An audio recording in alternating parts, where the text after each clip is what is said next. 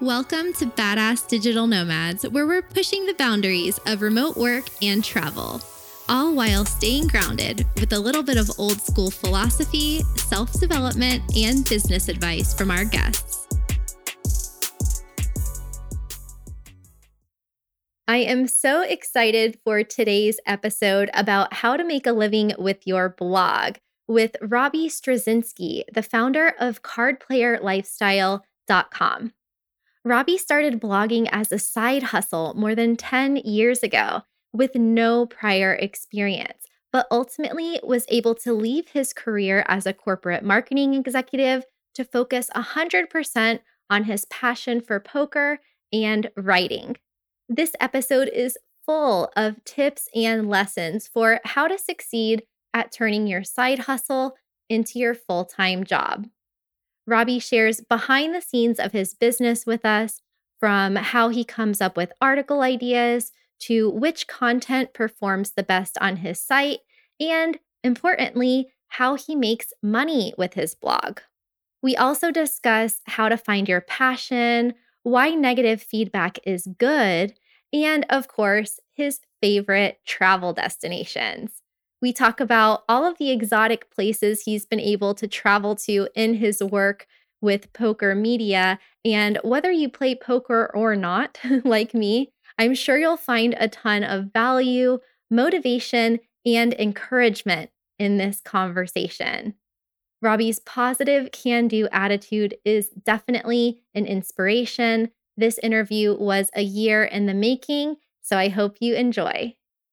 Thank you, Robbie, so much for being here on the podcast. This is very embarrassing, but we've been trying to do this for a year. I just checked my email history, so thank you for for coming on the show, and um, I'm so excited to share your story with everybody and everything that you've accomplished. And it's just such a great lesson about consistency and persistence and believing in yourself and starting something out of nothing.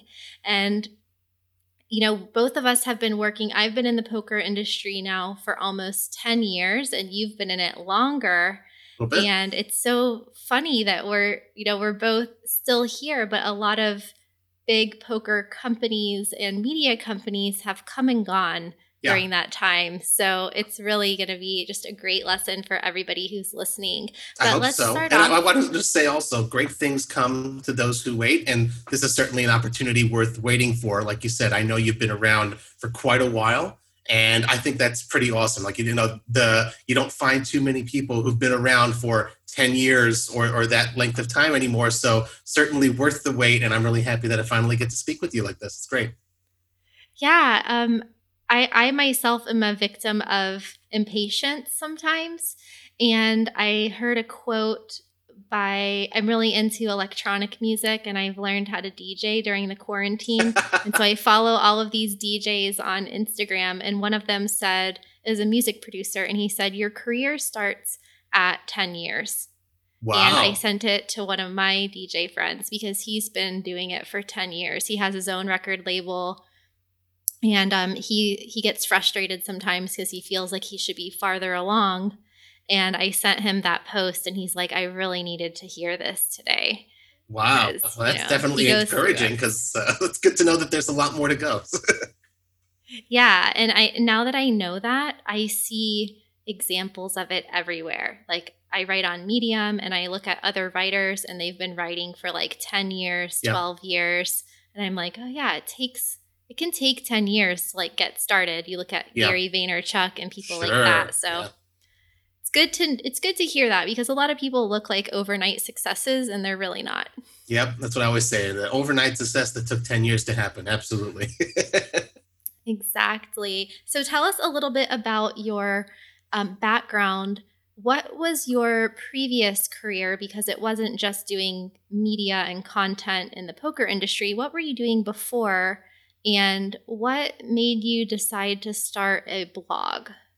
So it sort of ties together. Um, I started the blog in November 2009 with a buddy as sort of like a side pursuit. Um, I had been working uh, full time in you know, in and out for about, uh, I want to say close to a decade um, in both the English foreign, English second language uh, curriculum education type uh, industry, as well as gaming gambling industry here in Israel, where I live, um, and just basically using English. That's my main tool that I have, my main asset living here. Um, they needed a native English speaker to do that sort of work. Um, and I found both of them interesting and rewarding in different ways. Obviously, you can't get uh, two more polar opposites than you know uh, teaching little kids uh, English, uh, and then uh, you got you know gaming and gambling. Uh, but both of them proved um, you know very useful, instructive, and I made a lot of good friends along the way during those years. And at some point, one of my friends here locally where I live, he was like, "Hey, let's start a blog." I'm like, "Okay." what, what does that mean? What does that mean to start a blog? And he says, well, you know poker, you follow it, you play it, and you know what's going on in the poker industry, and you know how to write. And I was saying by himself, shout out to Avi. Um, he said, well, I know how to build a website, WordPress, get all that sort of stuff set up, and we'll just start. I was like, okay. I didn't know who I was writing for. I didn't know who was listening, who was gonna, you know, start reading anything that I had to say or anything like that. But I said, okay, couldn't hurt. And he said, maybe we can make a few bucks along the way. That was basically how the idea germinated, just a conversation between us. He took some time to set up all the stuff on the back end. And I think my first post was uh, definition of poker or summary of poker or something like that. I didn't know. I didn't really even know who I was writing for. Um, I'll just fast forward that first two and a half year stretch I was learning more and more, like sort of getting into my own as a, a writer that I have something of value to offer uh, and to whom, and understanding a little bit more who my audience is, as well as along the way learning from Avi all of as much as possible about webmastering, WordPress, HTML, uh, the types of things and, and, and tools and skills you need to run uh, a website. So that happened during those first two and a half years. And then we sort of went separate ways. I bought him out, and since then it's been only me. And so, what year was that that you started? I started in well the the, the blog the the URL cardplayerlifestyle.com hit the air on November 29th, 2010. 2009. Wow. 2009. Okay, 2009. Okay, yeah. so yeah. And then I started poker refugees in 2011. Right. Oh, well, um, that's so that's the time to do it.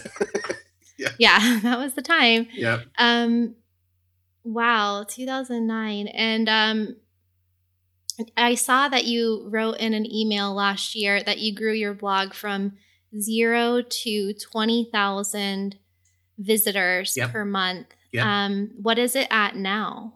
Well, we uh, so that was a year ago. I actually just broke thirty thousand for the first time. That was last month, uh, June 2020.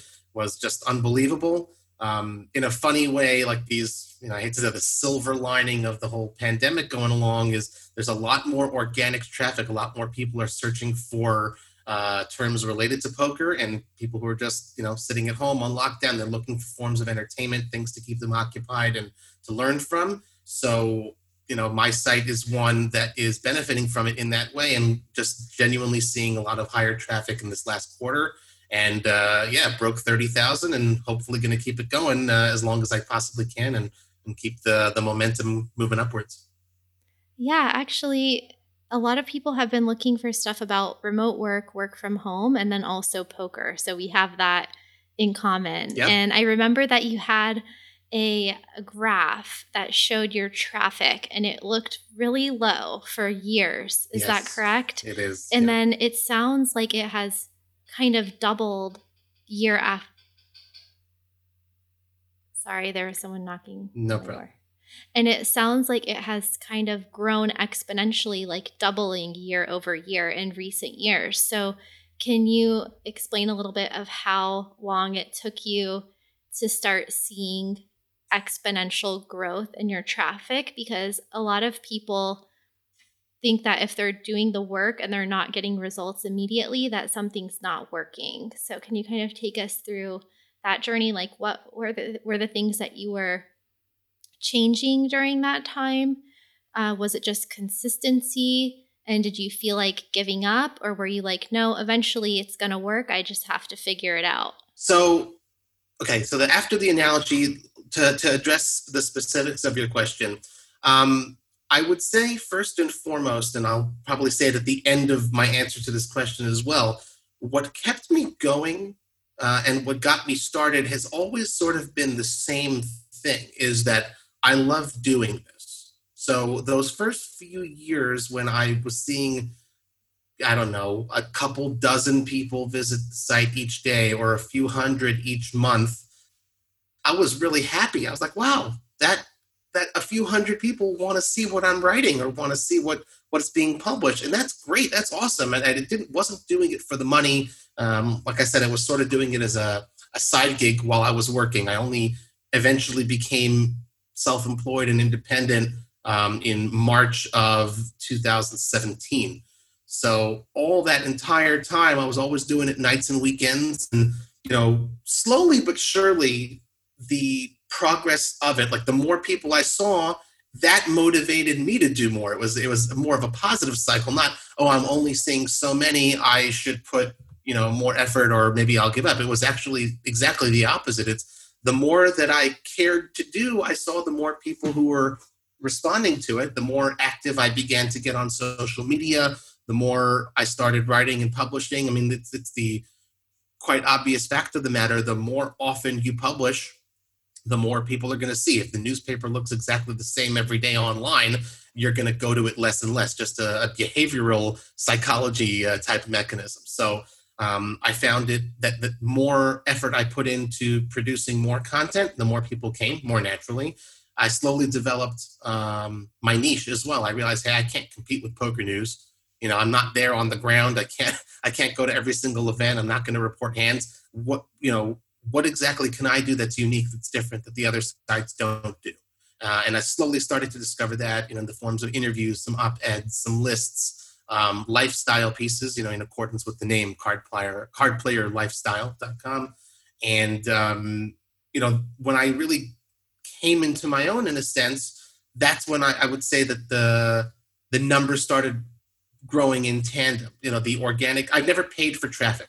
Uh, that I've like all of that traffic that you see, you know, when it was 200 a month or 20,000 or 30,000, never paid for any traffic. Um, and I've tried to do things, you know, on, on, the social media aspect of things of build a genuine, very genuine network of relationships with people. And, you know, when I was able to begin flying out to different events and just meet as many people as possible, because that just builds your ability to build more content. Oh, let, well, we've we've met, we've had lunch, we've played poker together. Hey, maybe we can you know do a little bit of an interview and get to know you a little bit better. Um, and slowly but surely, I realized, hey, Robbie, you know, again, this is through the years. It's hard to put an exact uh, timestamp on this, but you can't do this all on your own. You know, there is no reason why other people can't write for your website right? So so long as you maintain that editor in chief type of role, if you're the only one who hits publish, but you've got you know half a dozen, a dozen, two dozen different people over time, you know, who you integrate in as contributing writers. You don't have to put them on salary, but they can all be freelancers. They're happy to write for a up and coming and now established type of poker media outlet. That's pretty darn cool. And you continue to act as the overseer the promoter of all said content. And, you know, at this point, it's gotten to the point where I'm doing, you know, a quarter to a third of the writing and doing plenty of promotion and that snowball has gotten bigger and you know getting more freelance writers. So that that's sort of over time the process of how the site has grown very organically um, and just keeping at it. You know there have been times where i've taken a little bit of time off uh, just for, for human reasons. You want to take a vacation but i've said okay i've got four or five pieces of content prepared in advance and i'll slow release them to make sure that you know dust doesn't start collecting and you know i can log in for a little bit and just promote it and then go back off to my vacation and and that's fine. Um, but it's my baby. It's something that i've loved um, you know and and again that having built an audience over time continue to keep me motivated. Getting any sort of feedback is always wonderful, whether it's an email, even if it's negative or constructive, it still tells me, hey, people care enough that they don't like it. People care enough yeah. to tell me this stinks. You know, that's great. Thank you for reading my site. And I and I always take that in, you know, the best possible way and try to grow from it and, and get better. Oh my gosh, there was so much value in what you just said that I'm I hope I don't forget anything because you said so much. Um, I want to get to how you monetize the the blog and your tips to other people who want to start a blog. But first, let's just review a few of the things that you said there. Sure. I mean, looking at your traffic of a few people or a few dozen people or a hundred people per month and valuing it is so important because it's all about perspective. And what people forget about growing a blog or a brand or a podcast or whatever it is, is that once you get to a certain milestone, like 100 views or 100 reads or 100 downloads or whatever that metric is, you keep moving the bar. So it's yes. like people like Casey Neistat with however many millions of YouTube him. subscribers. I'm sure he wants more. Like he might have, I don't know how many he has. If he has 5 million, he probably wants 10 million. Sure. And it's like, it's never enough. But when one person is enough, it's enough. And you yes. can really focus on the message and the content and the quality of that content and what's in it and not how many people are reading it because if like if you saved one person's life, I'm not saying that content saves people's lives, but like let's say I used to be a lifeguard and I saved a man who was drowning when I was uh-huh. like 6 I think I was 15. And he actually got mad at me that it took me so long to get to him because he was really, really far out and I was covering like two miles of beach by myself. And oh, I had to call for backup. It was crazy. But you know, uh, I felt bad in the moment because he had this oxygen mask on and he was like yelling at me. like, what took you so long? But if you save one person's life from a burning building or from drowning or whatever it is, like your life would be set. You know, for the rest of your life, you could be like, oh my gosh, I saved this person or this dog or yeah. this soul. But if you write something or create something that helps somebody and changes somebody's life, like why is that not enough for mm-hmm. people? Mm-hmm. Why does it have to be a hundred thousand people? And I actually just wrote an article a few weeks ago on Medium about this because I've been writing on Medium for years, uh-huh. since before you could make money at it. Mm-hmm. And when you started to be able to make money at it, I put a lot of my articles behind the paywall because I'm like, great, now I can like make an income because I'm spending so much time writing on here. And I made some money, like, you know, like a few hundred dollars or like a thousand dollars here and there uh-huh. on articles. And then I had an article go viral and it's mm. made like over $6,000 so far. And because that article went viral, I wrote an article about why it doesn't matter if your article goes viral. Because mm. as my article was going viral and I looked at the statistics and I was like, holy crap, there's like 200,000 people reading this article right now. All wow. I did was close the website and go surfing because yeah. it was the weekend and I was like, I'm going to go surfing now. And yep. then I wrote more articles the next day because that's what writers do. Yep. And so I wrote this article about how, you know, these are six reasons why it doesn't matter if zero people read your articles mm-hmm. or if zero people clap for your articles because if you get one message or one comment or one message from somebody saying that they liked that article or they didn't like it or what they had a question about it or whatever then it's like that is the reason for making that thing that yeah. you made and so i love that you appreciated the 12 people that read it as did i like my um a guy in my mastermind listened to my first dj mix that i put on soundcloud the other day and he's awesome. like i listened to it four times and i almost started crying oh, so cool. and, there were only 12 listens i want to say only but the first day there were three plays, and Right. I was like, oh my God, a person who Yeah. I don't know on the internet listened to a mix that I made. Yep. And it was my first mix ever. I almost fell out of my chair. Yeah. And that is the feeling that that you want to have. I, I would even take it one out. step further and say it should even if nobody sees it, you know, it mattered enough to you. You know, it's it's Yeah. that it's that thing of like your idea didn't stay in the desk drawer. You did something about it. You made it materialize. You put it out there in the world. There's a lot of fulfillment to be found even in that. And, you know, to take a, a slightly less extreme example, there's plenty of times where I do put an article out and I say to myself, well, at this point, oh man, everyone's going to love this. And, you know, falls flat on its face for whatever reason. And I'm kind of stumped. I was like, well, you know, I wouldn't take it back. I still am happy I put it out there. And then sometimes you have something like, I have no idea why a thousand people read this, but okay, great. And, you know, on to the next one. You know, so at, at the end of the day, you just got to enjoy the process, I think. And, and I think that helps sustain it. You know, it, it's a self perpetuating type of thing.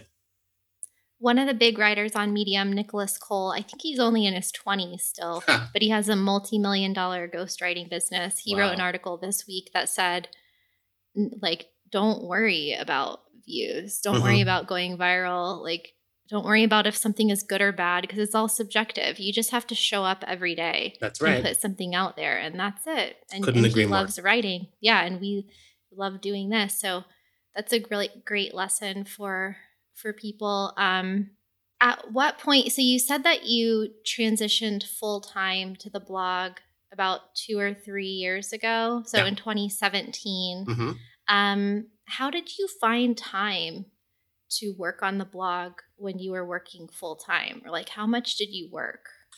Um, because it mattered to me and because I loved doing it, I just made the time. It's the kind of thing that over time, because it was a part time gig, I did it nights and weekends. It's the type of thing I would sort of do anyway. It even goes back to what, you know, my the, the co-founder, my buddy Avi said, you know poker, you follow poker anyway, right?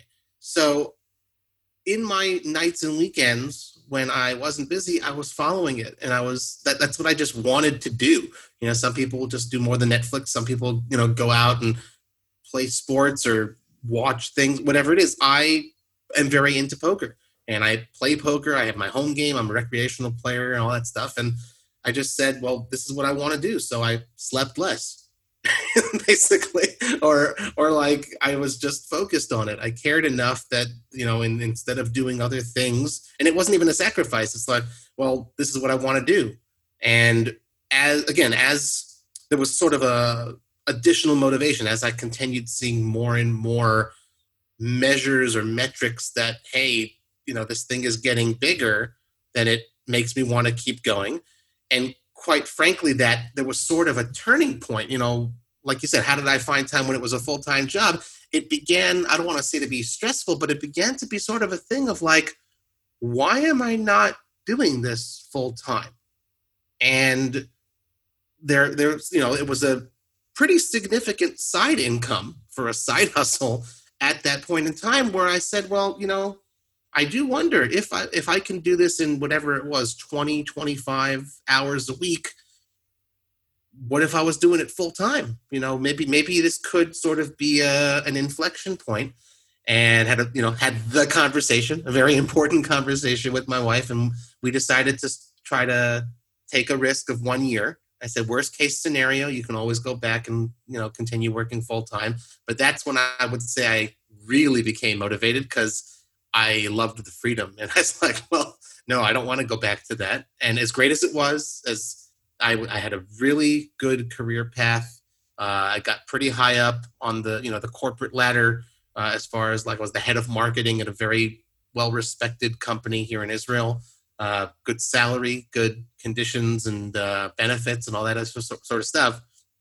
And I, you know, I, I don't want to say I threw it away. I decided that this is more important to me of doing what I really, really love. I used I was coming into work and as great the job as was, I was like, I, I just can't wait to get back home and, and, and continue working on my website uh, and, and building things. So um, that that's that that's basically that that sort of happened. Um, and and it wasn't an overnight thing either. It was it was a, a process that I went through mentally, and uh, you know a lot of good, intelligent conversations, and a lot of uh, you know I needed a lot of support from my wife and also from friends. Uh, you know, some very good friends who said, "Yeah, you can do this. You know, don't don't worry about having the big master plan, the business plan. You keep doing what you're doing, and you'll see that it will be successful because you're doing this for the right reasons." And um, thankfully, that has panned out. I love that because I think a lot of people have a confusion around what they could do to make money online. And it's really helpful to think that, okay, there's all of these different ways of making money online. If someone else is doing it successfully, then I can do it too. And you see, okay, people are making money at blogs. I can learn to make money blogging. And that's some, a big takeaway that I think everybody should really think about because why not you? you know? Yep. Like if that's what you like to do. And it's a good example of how you can combine your passions with your skills because there was a time for a few years where it was all the buzz on the internet like what color or even before the internet it was what color is your parachute that book i think it was in the 70s or something okay. and everything was all about passion and then there was this concept of the passion myth that if you work mm. in hmm. something that you're passionate about that's not enough and you can be broke and you can then hate your passion and then it like flipped on its head. But I think it's neither one. I think it's something in the middle. Mm-hmm. There's definitely hints and clues and natural uh, curiosities that you have and natural talents you have and things that you gravitate towards. And then there's a skill set that you've developed. So it's like you, um, not just you, but everybody listening. This this is relevant to everybody. But you took your skills from uh, you probably drew on your teaching background, on your marketing background, on networking and working in a corporate environment. And then you combine that with your passion for writing and poker, and you created something out of it. And that's why I say there's as many ways to become a digital nomad or a remote worker as there are people in the world because you can take two or three things and make it and make it your own. And so I love that you that you did that and that you used uh, optimism grounded in realism, where you saved money. you you saved money. You talked to your wife about it. You gave yourself a deadline of one year, mm-hmm. and then you went for it. And then, like ninety nine percent of everybody who tries working from home, you were like, "Let me continue doing this. This is good." Mm, yeah. Well, thank you. It's uh, it's cool to hear that. Um, I do. I don't want to say I, have disclaimers, but I think there's some important things to note. Um, is that I took a very conservative approach. There are people who would be, you know, younger or older, but primarily younger, like and say, you know, who'd start out at their, you know, early 20s and say, okay, let's just go for this. Let's go for broke, right? I had three kids and a, and, and a wife, and obviously to support because both, you know, my wife is what works as well. We, we, we support each other as a family, but I had dependents and it wasn't a simple decision to go ahead and, and forego the you know the good job benefits etc it it certainly had to be a conversation. It would not have ended well if i you know if i didn't get my wife's support i frankly i wouldn't have gone for it. So it was a very much a, a joint venture in that sense of like we mutually agreed that robbie's going to just give his best effort for a year and we had our own little metrics of you know we've got to this has got to be you got to reach at least certain levels for it to be considered viable because you know it is the first year of a business after all. But if you can hit that then okay year number two year number three will hopefully be better. Um, and it was like a, a proper calculation and uh, you know also quite frankly i had quote unquote proven results of those previous years. Each year's side hustle income got bigger and bigger. So there was that at least as somewhat of a proof of concept there are those out there who may be listening and have this idea and are just sort of starting off on their careers and that's totally legitimate. If you don't if you've got the freedom and flexibility and you don't have people depending on you necessarily maybe that's a better time to go ahead and take that risk. I want to say i took a very very conservative approach to it. Um, so I just I, I want to sort of hedge it in in that way. It's not like i just like okay let's let's go dive in. Um, it, you know, some people will go ahead and accelerate and say, you know what, I'm not happy at my job, and you know, two years, three years, four years into a career, they'll take a loan or business loan and, and go ahead and start that way. That's totally legitimate as well. I just want to say that you know my personal particular approach was extremely conservative on that side, and um, and yeah, it's there's no magic fairy dust that falls from the sky that uh, hey this is going to work or not. And I just wanted to as as best as I could try to make sure that the pieces were in place for it uh, for it to work. Um, That's a that's very encouraging, and it's also an argument for starting small and being happy that nobody's reading your blog at the beginning or that nobody's watching your videos because they could sure. be really they could be really bad and it just lowers that barrier to entry and it takes the pressure off. So I think instead of announcing this thing like I have started a blogging empire or I have started this thing, it's like just start and just make it and then right. announce it later. Just, you know, right. work out some of the details at first and For sure and and this DJ thing is a great example because this is something that like many people have spent 10 years 20 years thinking about an idea that they want to do but being mm. afraid to start it yeah. and i was the same way with with a lot of things you know i was writing in my journal for 18 years 20 years before i made anything public on a mm-hmm. blog mm-hmm. in 2007 and then wow. i shut it down because i got scared wow. and I didn't know what I was doing. And then I didn't write again for 10 years in public. And then I, I, was writing, you know, in my journal. And then I was like, okay, I'm going to start publishing again. Uh-huh. And then did it again. But like with the DJ thing, I was like, my goal is to uh, be able to mix music at home mm-hmm. so that I can listen to good music like by myself. That's cool. That's it, it wasn't to share it with anyone or to go to a club and like actually do a set. It wasn't until I took a class and the guys were like, yeah, you should make a SoundCloud page and blah, blah, blah. And I was like, okay, I'll make it. But I didn't share it with anybody uh-huh. s- except for the guy in my mastermind but that's it. Like i put it up. Well now now my podcast knows that it exists apparently because right. i'm talking about it. But like yeah i made it. It's been up there for a month and nobody knows about it but like whoever was on soundcloud and found it. So i think just having that that that approach where you're like i don't need to make money with this. It doesn't need to be very successful. I'm just doing it for fun. And then you play around with it for a few years and then it becomes a side hustle.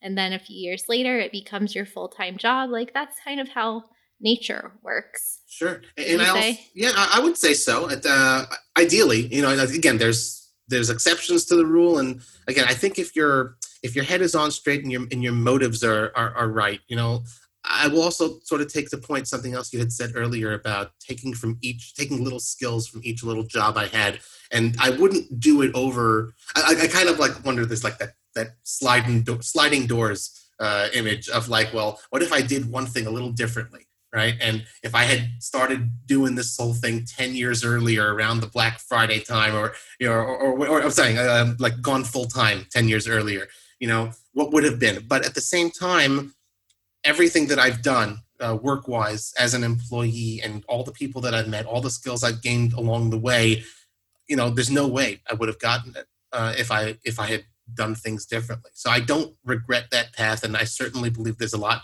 to have learned um, to have learned, you know, go, going through it that way. Um, you know, the, the, the, the side hustle turns into the, uh, into the uh, self-employed full-time work.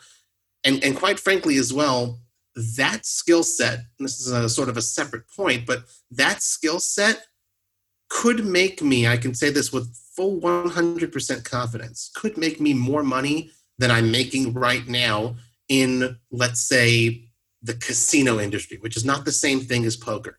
Is if you've got like a bunch of good, well-performing, organic websites for casino that people are clicking on and stuff, that it's just a bigger market. There's more money in that, or in sports betting, or whatever.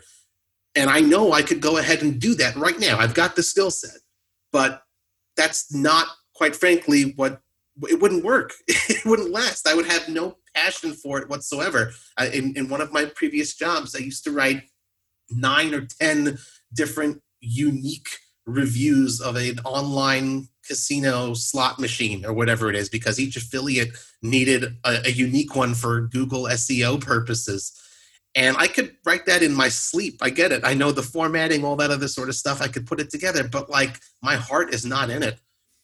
And uh, and quite frankly, you know, okay, it's great to see the money coming in, but you know, the the the ten dollars that I make with love and with passion, dare I say, means more to me than the hundred dollars that I make not caring. You know, I, I, maybe it's not a good phraseology of it, but it's, I, I just feel it's important to put it out there. You know, people go ahead and you'll you'll you'll um, it's got to be like a good phrase or analogy for it, like uh, dust in the wind or whatever it is. You know, I feel like I'm doing something meaningful, at least for me, something that I know I want to and will continue doing for years and years and years to come.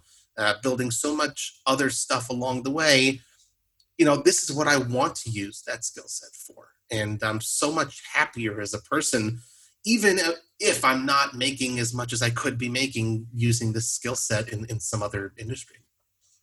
That is a very, very good point because when I was deciding what to do next after Poker Refugees, which I'm still doing, mm-hmm. still doing multiple businesses at once, but I was thinking, okay, I could take all of these skills that I have and go into A, B, C, D, E, F different jobs. I could do corporate SaaS consulting. I could get into the um, more into the travel planning industry. I could go mm-hmm. into the gaming affiliate industry, which would have made me the most money. Yep. But I went to a few of those conferences. I worked in that industry for a couple years, and even though it did make the most money out of anything I was doing, I wasn't that interested in it. Yeah. And, you know, so I had to choose. And also the poker players. Like, I love working with poker players and I've been in this industry for a long time, but I don't even play poker. So I was like, I don't want to go more into the gaming industry because that's not who I am. Right. Who am I? I'm a person who likes to write, who likes to document. I've been taking home videos with a video camera since I was in high school. Wow. I've been writing and doing all this stuff since I was a kid and not sharing it with anyone. So I was like, okay, I'm going to create a brand around what it is that I do, who I am, traveling with Kristin, and you know, digi- being a digital nomad, badass digital nomads. And um, I definitely would have made more money if I had just updated my LinkedIn profile to be a, a corporate consultant and done that because that was the job track that I was going on out of grad school. I was like, I got an MBA. I was going into corporate consulting. I could have gone to work from IBM or Boeing or like any of these companies. And I just like, I just didn't want to. I was like, I know I'll mm-hmm. make more money with this, but it doesn't, I don't know. I don't want to. So it's like if you find something that can make enough money that you can live on and then you know you hit that $80,000 a year or $100,000 a year thing and you have a comfortable lifestyle and then you can just grow it over time and maybe you're not making seven figures but you're also not really stressed out working in something that you hate then there's something to be said for that. And it doesn't necessarily there's a lot to be, to be said for that. There's a lot to be yeah. said. You know just you know, just because you die with tons of money doesn't mean you die happy. There's so much happiness to be gained from doing things that way. It doesn't always come from money. The the freedom, the uh, the ability to spend more time doing exactly what you want to do, not necessarily have to answer to bosses or anything like that. There's uh, that's worth a lot more than money quite often. Um, and, and uh, people, the listeners didn't see me uh, on video taking notes, but like something that you said so resonated. It's the create a brand around what I do and who I am. I absolutely fell in love with that phrase when you said it because I'm like, oh my God, that's what I did. that's so cool. Like you, you put it perfectly. It's a, a brilliant phraseology. I love it. Thank you. I could just picture us with our, our parallel lives in our living rooms years apart, just going through the same motions and mm-hmm. that same pattern to make a decision that you know that same framework. And i think a lot of people can relate to that. So that's that's really cool. Well i guess we should talk about how you have monetized the blog. And then i want to get some of your tips for um, people who are starting a blog. But what are the types of ways you don't have to tell us exactly how much money you make or anything buck and a quarter. the, buck and a quarter. That's what I always say. That or twenty-seven dollars. That's always my standard. Twenty nine ninety nine. That's it. And for you, twenty nine ninety nine without tax. That's, that's yeah. Like, what are your revenue streams uh, Sure. for blogging, and are these realistic things that other people can do? So they're definitely realistic if you've got the patience to build them up. Um, the revenue, like the, you know, I would say it starts out as revenue trickles and then becomes revenue streams. You know, to, to use to use the metaphor there uh, appropriately. Um, there's banner ads. There's other sort of sponsored content uh, that comes in. Um, and my approach to that has always, always been sort of the television approach. It's no one watches their favorite sitcom in order to see the commercials, right? You watch it for the show, for the content, and that is what attracts the audience. And then advertisers will say, oh, okay, there's an audience here. We want to get in front of that audience. Let's find ways to do that through content, through a banner, that sort of a thing. And that's how I've always, thankfully, been able to attract advertisers. Um, it's never been, really been too much solicitation. It's through organically, they've come and discovered my website, have looked at it through their different tools uh, to, to measure its performance. And then I go ahead and say, well, you know, I'm lifting the curtain for you. This is, you know, without your tools, I'm showing you how, how my site performs and it's all organic and referral and uh, social media, all that stuff. And, you know, we're able, thankfully, to come to deals. So, um, you know, sponsored content and, and banner ads is certainly uh, plays a part. Um, and recently, I would say the last two to three years, um, something that has really uh, performed quite well is affiliate revenues, but specifically within the niche of poker training. Something I had sort of not gotten into uh, was becoming an affiliate for the big online poker operators. That I feel like that was a gold rush that I sort of missed because that happened before my site became serious enough to get any sort of meaningful portion of the pie. Um, and there was also an element of being able to retain editorial integrity and say what I'd like to say. And not that I would say anything bad about anyone or any site, but you know, I could go ahead and be free in that respect.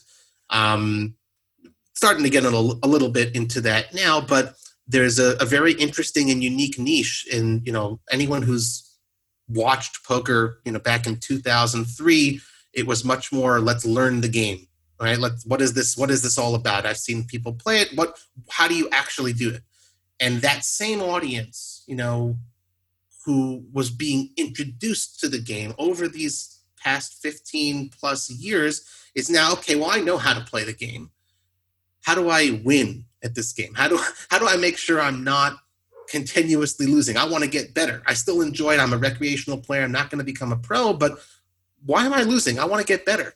And there's a critical mass of enough people who want to get better that a lot of poker training sites have popped up offering different courses of all the different little niche elements of how to become better at the game whether it's cash games or tournaments or you know uh, texas hold'em or other variants of poker.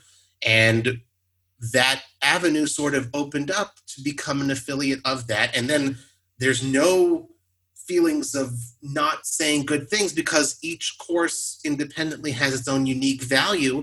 And every time i produce any sort of bit of content about poker training i absolutely know i'm giving good value to my audience. So it's a win-win. Like i'm serving my audience good high quality stuff. The the training sites are quite happy. Oh, okay, we've got someone who's got our best interests in mind, and it's very much a, a, a win-win that you know enables some good monthly revenue to come in from that. Those, I would say, uh, to wrap it in a nice bow, is how the blog itself, the the, the site cardplayerlifestyle.com, in, is able to make money. On over and above that, there are other sorts of avenues that I've been able that have opened up to me as I've become more of an authority figure in the industry that I'm able to do and diversify with additional income streams, um, whether it's as a podcast host or as a consultant, uh, of getting some sort of uh, monthly retainer, that sort of thing, or per project. Um, I translated a autobiography of Eli Elezra, a famous poker player, from Hebrew into English. That happened because I happened to know Hebrew, uh, be in the right place at the right time. So those sort of opportunities came up after. That's the cool thing. That's the idea of the snowball is on a networking idea of like, oh, we know who this guy Robbie Strazynski is now.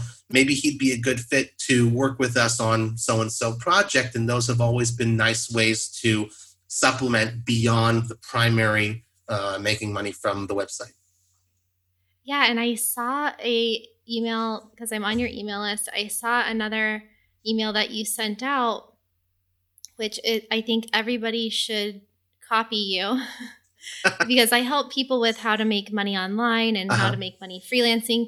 And as you said, like you have the sponsors and you have the affiliate revenue, which now I'm starting to make money from those as well in like a different niche away from poker. Mm-hmm. But then the other thing is to offer services. So basically, being a subcontractor or being a freelancer, like offering the translation services, the writing services, the podcast production, the video production skills that you have. And you sent out an email that said, um, plainly speaking, if you have a poker oriented company, product, or service that you're looking to get more exposure for, kindly consider working for me or working with me. With, I never and, say for. no one ever Yeah, working with me.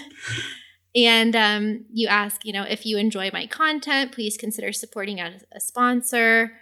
Um, if you would like to see us produce coverage about your live event, let's find a way to make that happen. And if you believe that I can assist you with your marketing or content uh, related production efforts, please reach out. Let's talk about it. Maybe there's some ideas that you have that I hadn't considered. This is exactly how I've gotten a lot of clients. I haven't even sent out emails, but just I've seen companies where I'm like, I want to work with them. And I just ask if they need anything. And and I created a show reel and I created a portfolio and a media kit.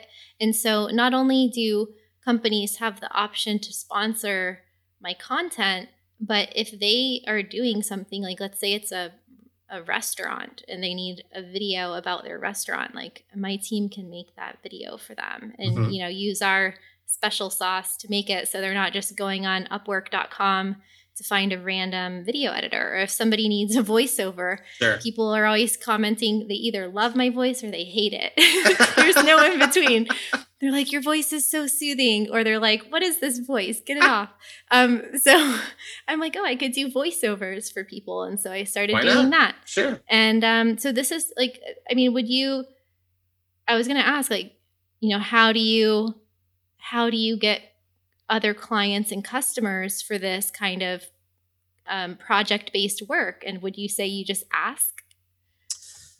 That's a very that's a very good question. So I want to start off by saying I'm incredibly flattered, uh, genuine. I'm not uh, you know being facetious in any way, shape, or form that you paid that close attention to something that I wrote uh, in my newsletter. I've been producing that newsletter once a month for a little over four years, and that is sort of one of I like to call it sort of like a hidden gem because far fewer people are subscribed to that than you know see my site each month, for example, right? Um, and, and I kind of wish it was more because I put a lot of time and effort into doing that because that's very it's it's a different kind of marketing. It's that's the push marketing, right? That's the only time I re- I don't want to say I even sell to, but these are people who've decided for whatever reason I'm going to go ahead and subscribe. I want more from Robbie Strazynski from Cardplayer Lifestyle. And okay, I definitely want to give them that more. And I want to put the time and effort. You know, for, for myself, it's a nice way of recapping what is it that I've done with my life with myself for the last month. But for people who, I don't know, check in once a month or, you know, have taken a break, it's like, oh, okay, well, this is what Robbie's been up to. You know, it's beyond just the site, it's also off site work. And to them, to that audience, my, my tribe, I believe I can appeal a little bit more directly and use that type of language that I wouldn't ordinarily use necessarily publicly in a public blog post. Um, so, first of all, thank you very, very much for saying that. And that really means a lot because it's not like I studied something and had five people review that text, that is very much an extension of myself and my own personality and how I normally speak to people. Um, over time, I've learned that the best thing you can do for someone is put yourself in their shoes and just sort of ask them, okay, like you said, what is it that I could do for you? Anytime someone sends me a LinkedIn connection, my almost, unless I actually know who, the, who they are, I my my initial reaction, my initial response to them is, how can I help you?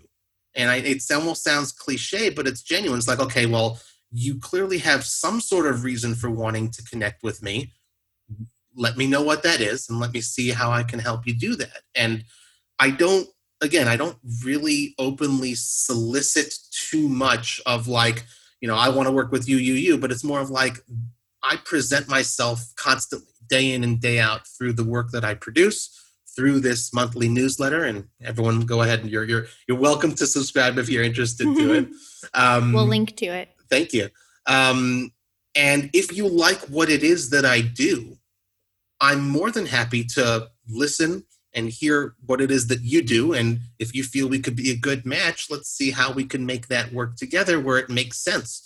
That's basically all there is to it. I don't think there's you know, it's, it's a very natural sort of let's let's start a conversation. I'm I'm very open minded, and if it doesn't really make any sense, that's fine. But I'm happy to meet you and have that initial conversation, and maybe somewhere down the line it might uh, here's a perfect case in point, Kristin. You know, you and I, I think our first email exchange was probably back in 2012 or 13, and this is the first time I think that we're, you know, speaking uh, speaking to each other on audio, and just because we've kept in touch, and you've been kind enough to subscribe to this newsletter and just keep, you know, keep up with what I'm doing. And like I said, you know, it took a year, but hey, we're speaking, and I think I, am very much benefiting from this conversation and enjoying and, and hearing about your journey, and uh, it's really cool to be able to share my journey a little bit with your listeners. Thank you so much. And even the reason I started this podcast is because I've met so many cool people mm. through traveling and through the crazy businesses that I've been involved in. And I always thought back when the GoPro was first released many years ago, I was like, I should just walk around with a GoPro on my head and then record conversations because I would have so many valuable conversations with my friends and acquaintances and travelers. And I thought, I should be recording this. And then eventually I was like, wait, I can record it because it's the 2000s and we have technology. So right. I will start doing that now. Uh, so, you know, we could have had this conversation in the hallway at the Rio at the World Series of Poker, and it would have been a great exchange between the two of us, and we would have walked away like, hey, you know, new friend. But now we get to share it with pe- like thousands of people around the world, and that's just really cool that we feeling. live in this time. Yeah. So okay, well, what are some of the um? We'll do a lightning round with some of your top blog tools and tips and things like that. Okay. But um, what are you mentioned the the articles that are performing well hmm. and the ones that perform well with affiliate traffic and things like that. So, how do you come up with ideas for what to write about? And do you do a lot of research before writing each one to make it make sure it's SEO, you know, optimized or do you just kind of go with what comes to mind and then see how it works and then iterate from there? It's funny because I almost never talk openly. Not that it's like any sort of secret or, or anything like that, but it's like uh, you know the, the the nuts and bolts, the nitty gritty, the strategy. Like no one ever is interested enough to ask that sort of question. I guess that I've never shared this sort of thing with people. Um, I this is one of those things that I've sort of I always had my own approach, but I've also learned to appreciate the other side, the other approach from the jobs that I've had over the years and working with SEO teams. I'm much more the artistic approach. Uh, the and there I would say is more the scientific approach. And I always say uh, I use a different analogy. There's like two ways to build a house, right? My way is let's build a foundation and then the first floor and then the second floor and then the third floor and you have a nice house and then we'll go ahead and strengthen this pillar and strengthen this pillar and this corner and that sort of a thing and so that's one way The SEO way has to be like, okay, we're going to have this pillar here, this pillar there, this corner here, and now you build a house around it, right? So, so I, I laugh at that analogy because, like, I guess in in principle, at the end you have houses both ways.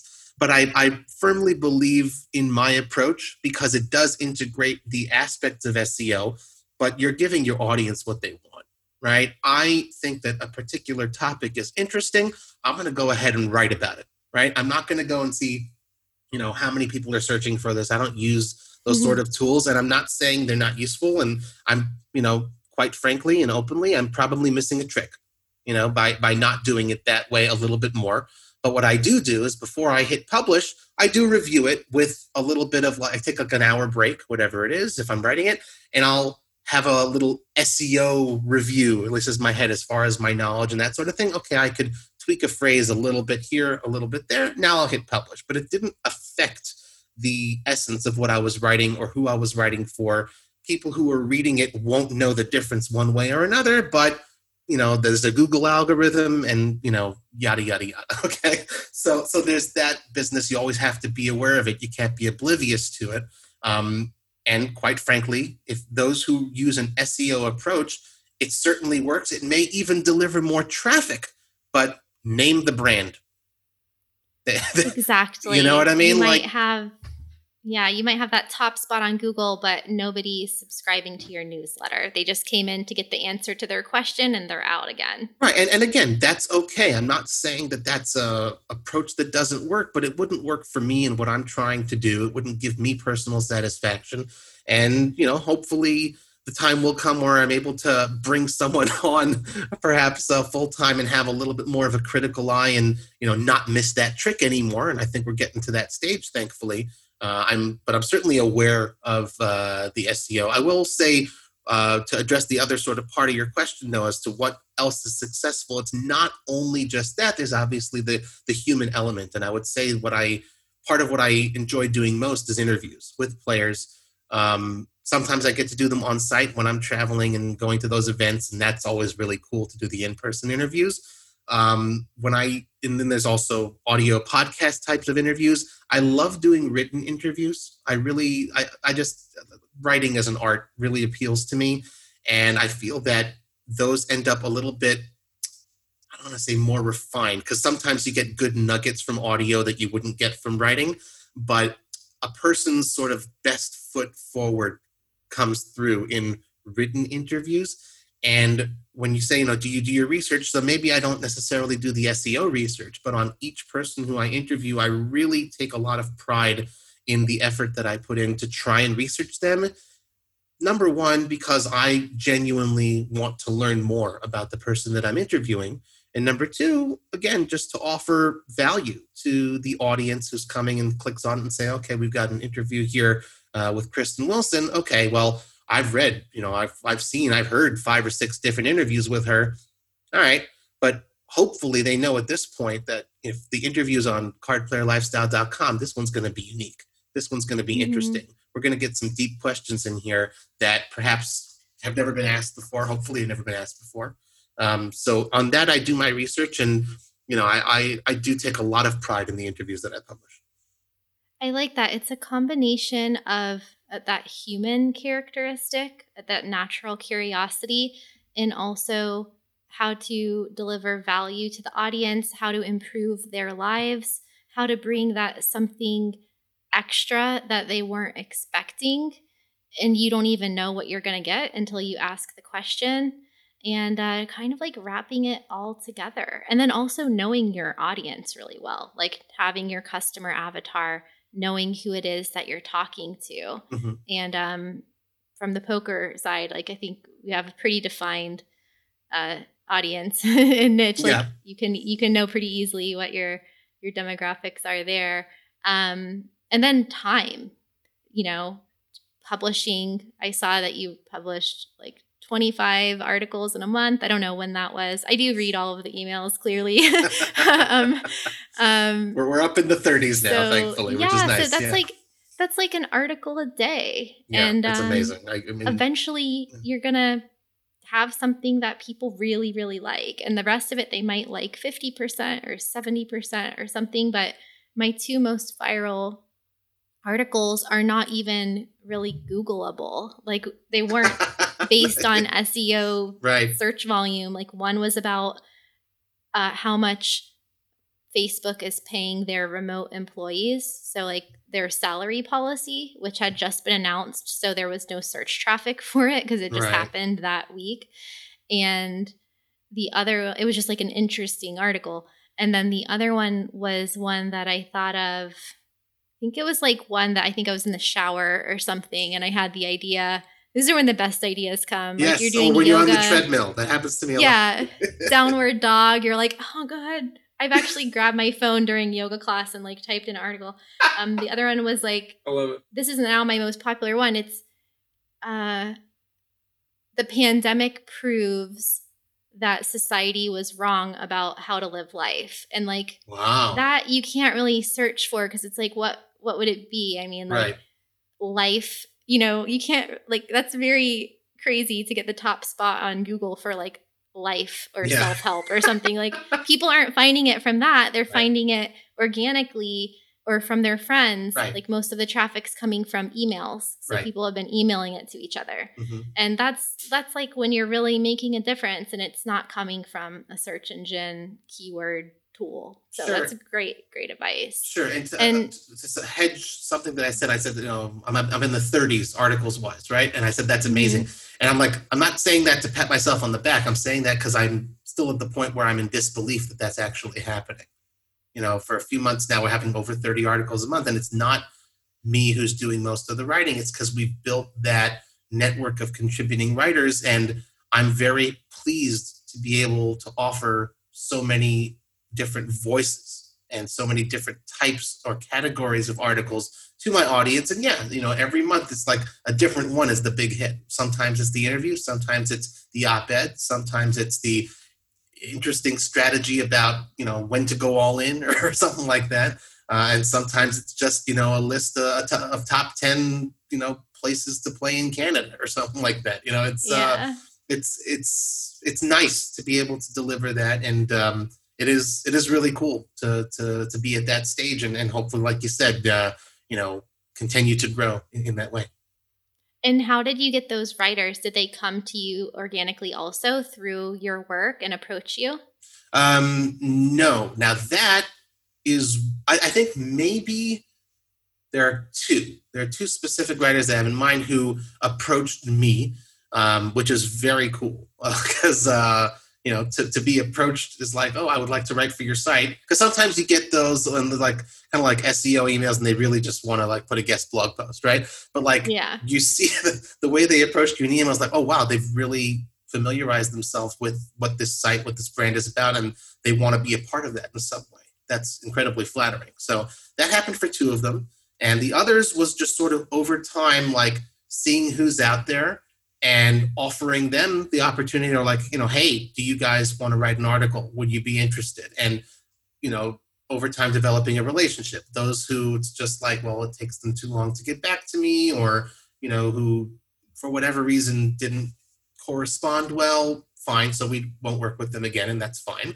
And those who like i said okay you know you give it to me in like a few days and like within 24 hours they get it back to me and it's fantastic well, you better believe next time I have an article that I want written, you're you're getting the next phone call. You know what I mean? You're getting yeah. the next email. So it really has happened over time. And you know, now I've got like my book review guy and I've got my list guy and I've got my course review guy and, and girls. Well, I got, you know, uh, women writers and men writers and writers in Europe and in America. And it's good to have sort of a, a database to draw on because sometimes you do have something urgent and you know, it's three o'clock in the morning. I'm still awake, but ain't nobody else awake where I'm at.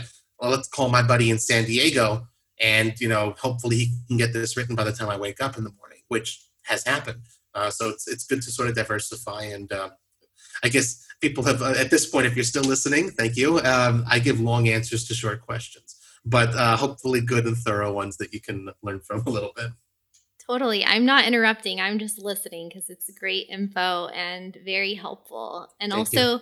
it's interesting how um, you have this distributed company because this podcast, Badass Digital Nomads, it's not just about people that are living out of their suitcase, but people like you who have a wife and three kids and a house and live at home, but you set your own hours, you work for yourself, you have independent contractors distributed all over the world who are working remotely with you, some of whom you might have never met. And then you also get to travel on top of that, um, which is the dream, you know? Like, it is. You don't have to travel full time, but you've gotten to go to tournaments and all over the world. So, what are some of the places that your job has brought you?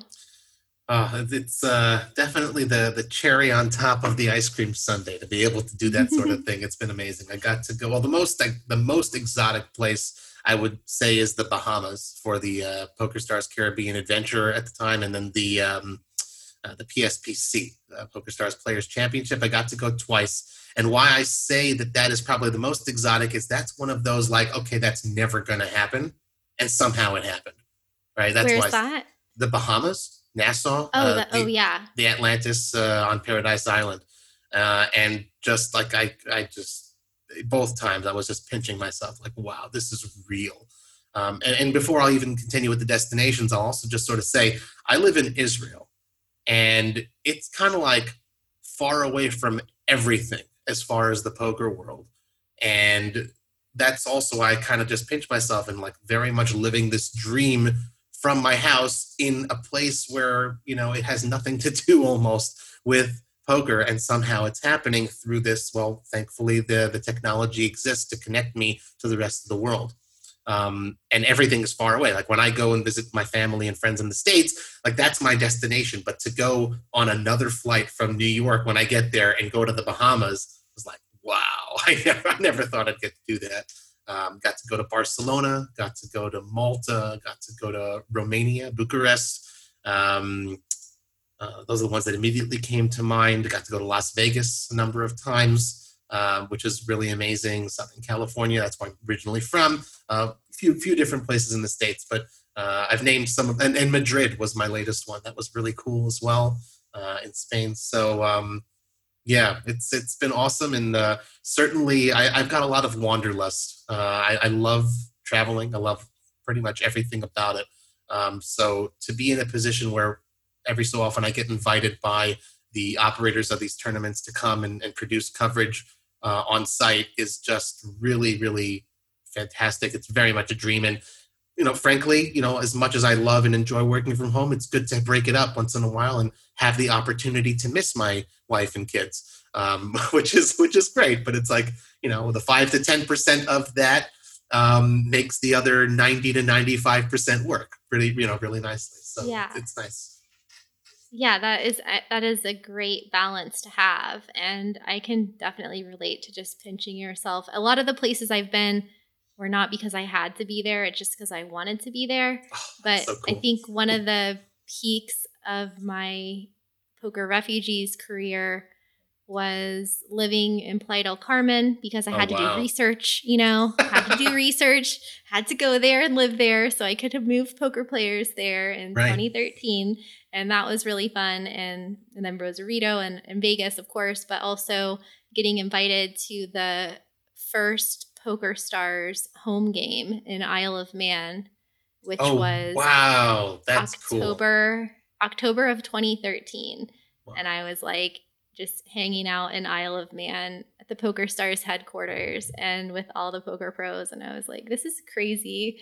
like, I will say that's on the bucket here? list. Hopefully, maybe that'll happen someday. Yeah. That's pretty cool. That's pretty cool. Yeah, we'll see what happens with this like whole pandemic thing, but it's sure. good that even without even without the traveling, you can still work from home. And then I think Israel will be part of some travel bubbles, but hopefully you can start getting out there again soon. Hopefully. And, it's funny, like you said, because a lot of people locally here, friends of mine who don't necessarily know what I do, they say, oh, well, you know, there's no traveling going on. And like they're familiar with just recently in recent years, like the videos that I've done and the fact that I've gone different places. They're like, can you still work? Are you okay? Is your business affected? And they don't realize that the overwhelming majority of what I do is just you know with an internet connection from my living room. So um, yeah. and, and I and I tell them that I'm like, oh, How about that? You know, which is great. You know, and then last last year, I'll just be frank. I'm sure you know all the the badass digital nomads they understand this, but like last year was a real good case in point of I took my family on vacation. Uh, we were in the states for a month, um, and we went up to like Maine. Uh, my, my my wife has family there, and I was in New York, and all the different places we went and we drove. I mean, it was vacation, of course, but anytime I wanted to, I just connected to the internet, got, you know, the minimum or the most urgent things done for those two to three hours each day, whatever it was, and really took my foot off the gas pedal. But I was only able to do that because, yeah, so I was on vacation, but I was still sort of working in the background, and, and thankfully the technology allowed for that. So um, it's, it's, you know really really a blessing. And uh, to be able to do that and not you know one thing i'll never look back on with fondness is how i was cherishing like a like a treasure each vacation day that i was given. And i was like well right now i could take a vacation morning or a vacation afternoon or a vacation week and still work. And it's just a, a gigantic blessing that i don't take for granted even for a moment. Yes i completely agree. And i had been reading that people in Silicon Valley were doing slow mornings. So they were taking like a vacation in the morning and then working in the afternoon and then later. Cool. Um, but these days you can even do, you know, you can do more of that because oh, a lot yeah. of those people are working for companies. But that's the way that I've been able to stay, go and house sit for my friends or pet sit or go uh, visit my niece for a month and stay with my brother and just hang out with my family not going anywhere, just like being in California or something like that, and right. just working a few hours a day doing the most important stuff. And then, like, okay, yep. maybe I make less money that month, but I got to spend, you know, 25 hours a week with my with my family that I see once a year. You took the words right out of my mouth. Exactly. I felt it precisely the same way. Yep. Absolutely. Yeah. It's so important. And it's really sad that that the world got away from that and that I'm, I hope that with at least with the pandemic, hopefully one of the upsides will be that millions, millions more people will get to have this flexibility because it's just like that's what life's about. If I were a gambling man, which I kind of am, I would bet heavily on that. And I feel a lot of a lot of companies and forward-thinking companies realize that that is, you know, that that's the right thing to do. Those companies who never would have allowed or even thought of allowing employees to work from home or to have that sort of flexibility you know their hand had sort of been forced and all of a sudden lo and behold these same employees hey what about that? They're they're reliable. They're still getting the work done. So maybe yeah we'll let them work from home one day a week and happy employee is a good employee. And i think um, you know the, the best companies the best hr departments will learn uh, very good lessons and implement them. And those will, will, most likely be the companies that good, talented professionals flock to um, who appreciate that sort of type of work life balance. Yeah, for sure. For sure. Okay, let's do a quick lightning round and then I'll let you go because I know you're in a different time zone. What is your favorite interview that you've done so far? Written audio or video? You can do all all three. If you have like a top three. Okay, well, I would say uh, Daniel Negreanu was certainly one of my favorites because um, like that's sort of like a dual answer because I he was my first in person interview, as well as um, when he first granted me one, I prepared almost a year for it, and we did it on my birthday, and it was like an hour and a half long. So that was like super duper cool. Um, written, I would say I would uh, Phil Ivey uh, because it's just so rare to be granted an interview with him. And thankfully, that opportunity came up, and I, I'm just happy I got one. So that was pretty cool. And I would say um, getting to interview in person um, some some celebrities has been pretty awesome. Um, you know, I, I just just I sort of group all of those together because it's hard to pick one favorite among them, but celebrities like Norm Macdonald, Bruce Buffer, Tony Hawk, Paul Pierce, uh, Molly Bloom, like from Molly's game. So I just sort of grouped that together of like poker has opened the door for me to meet some really cool, well known people and have the opportunity to speak with them for a few minutes. And, you know, that that's just really cool. That's cool because poker is a game that everybody likes. Yep. And so a lot of different athletes and people are attracted to it actors, actresses. And then for people who don't know Phil Ivey and Daniel Negreanu, what are their accolades? Uh, well, Phil Ivey is pretty much universally acknowledged to be like the goat, uh, the best, the best of the best uh, poker player, you know, still alive, and he's just fantastic. Uh, it's hard to imagine like anyone wouldn't know those two guys because they're among the two who have transcended into more mainstream type of popularity. Daniel Negreanu has sort of been uh, for the longest time number one on the top uh, earning money list. I think he's number three right now. Uh, was uh, one of the best ambassadors for our game. Canadian uh, appears on all sorts of different media outlets. Uh, he does his video blog, uh, six time WSOP bracelet winner. Uh, both of those guys have won countless tens of millions of dollars and are thought to be, you know, basically on the Mount Rushmore of poker. Nice. And how do you stay so productive? What is a work from home or productivity tip that you can give everyone? Sleep isn't as important as you think it is. I'm not, I'm not sure if I phrased that so well, but the idea of like, if you're on a roll, if you're in the zone and it's like midnight or one o'clock in the morning or 10 o'clock, whatever it is, if it's late for you and you're in the zone, run with that. You know, there's like that Jerry Maguire scene of like he wanted to write this memo and he stayed up all night doing it, right? Harnessing that lightning in a bottle, that sort of passion, you don't even know how far it could possibly take you. So I would say that if you have the ability to get in that zone, whatever it is that you're doing, keep doing it for as long as you remain in the zone, even if sleep is a consequence of that sometimes. And you just get so much done.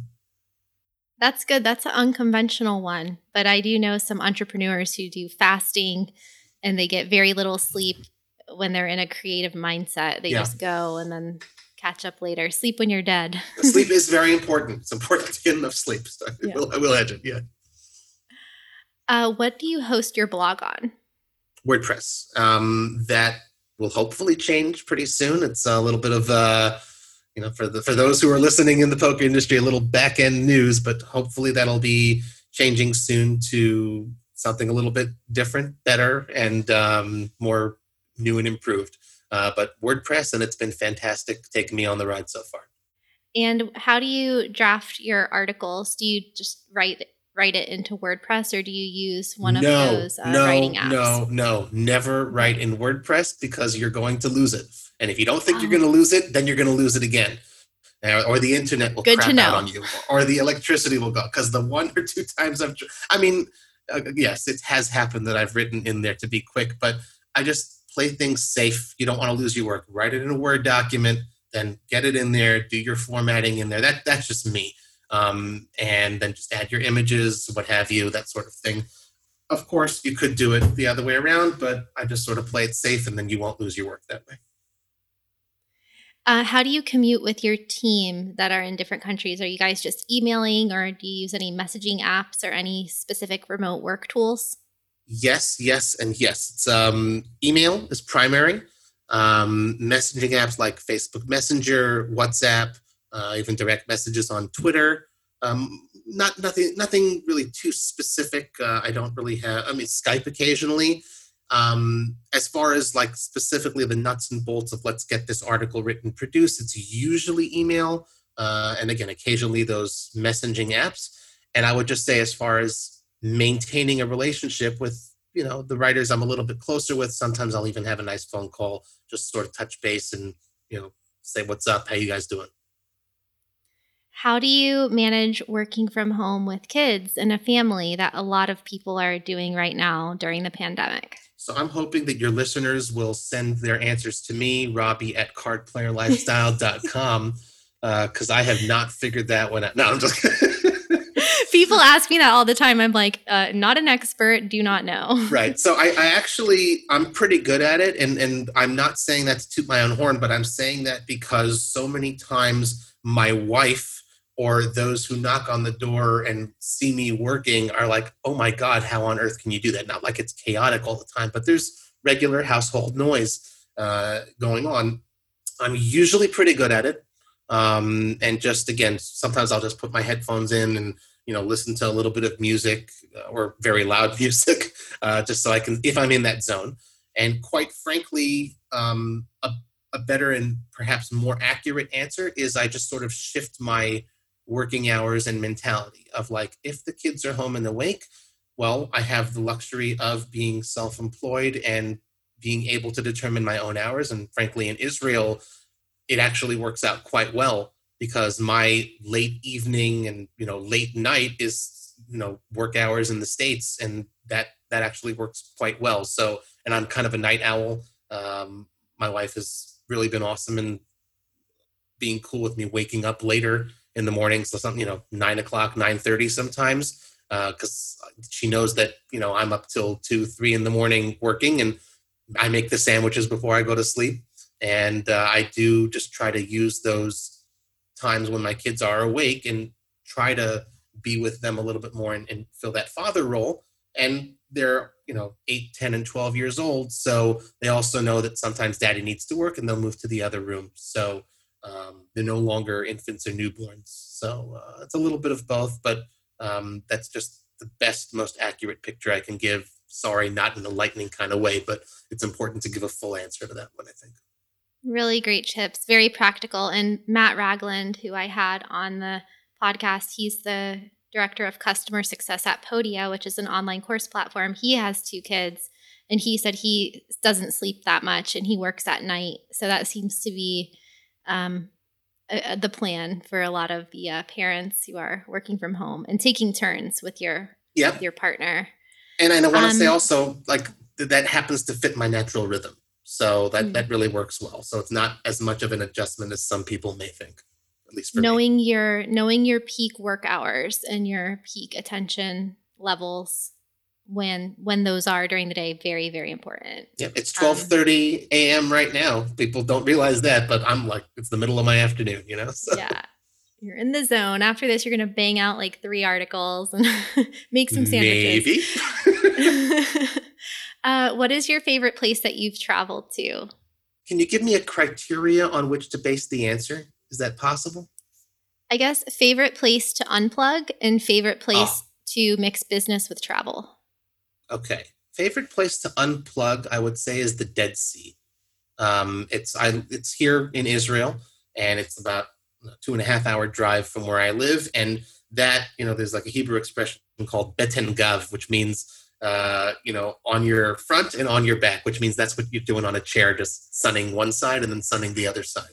So that's really just, I love the relaxing. And it's also it's heavy um, sulfur and bromine in the air. It's like deep, rich, uh, oxygen rich air, all that stuff that. Like um, a spa. Yeah. But like just by breathing the air, you already feel more relaxed. So that I would say is my favorite place to like truly unplug, like R and R type of thing uh, to miss to mix business with travel. It's got to be Las Vegas during the World Series. Um, you know, there's just nothing like it. I love uh, you know when I when I go, I go alone.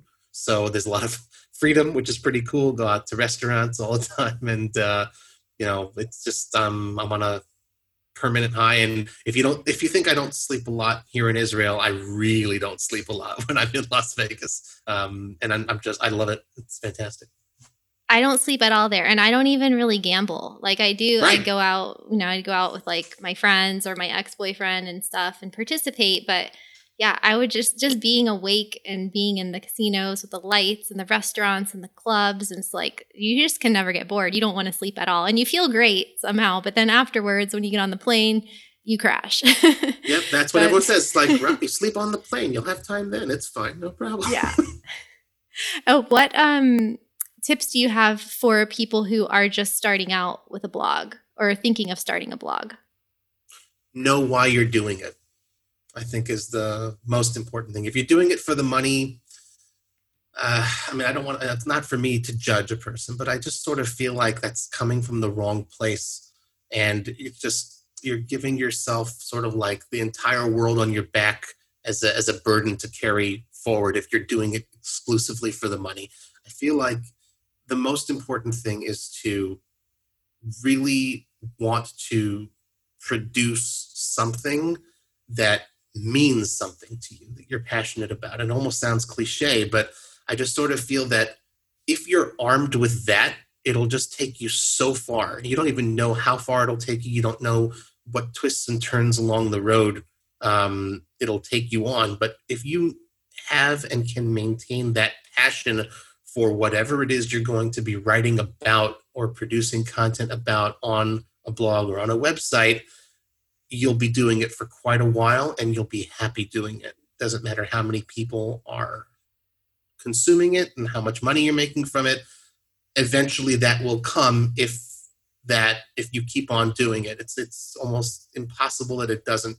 Um, so that that's the most important tip. Amazing, amazing advice. I second that.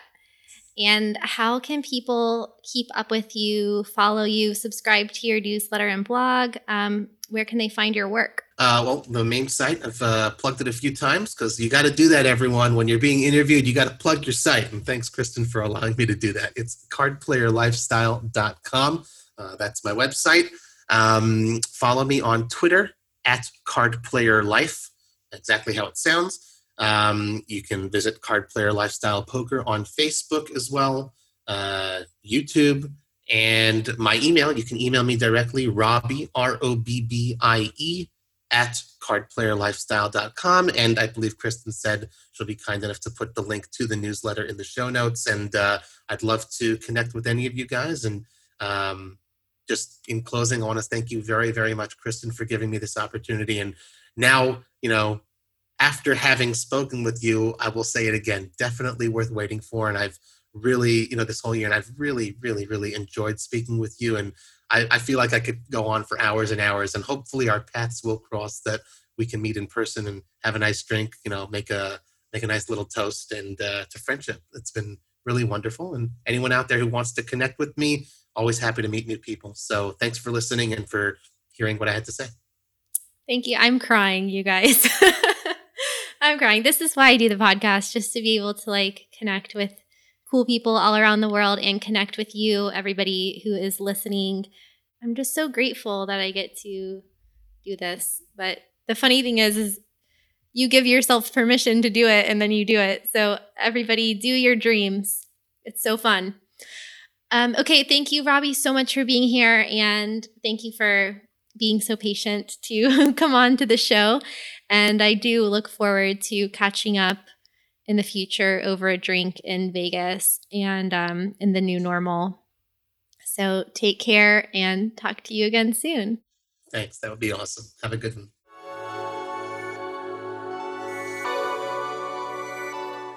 Thank you so much for listening. And remember, you can support the podcast and look cool while you're doing it by checking out our new merch over on teespring.com slash stores slash traveling with Kristin. We have t-shirts, tank tops, stickers, coffee mugs, hoodies, cell phone cases, bags, and more. Again, that's at teespring.com slash stores slash traveling with Kristin.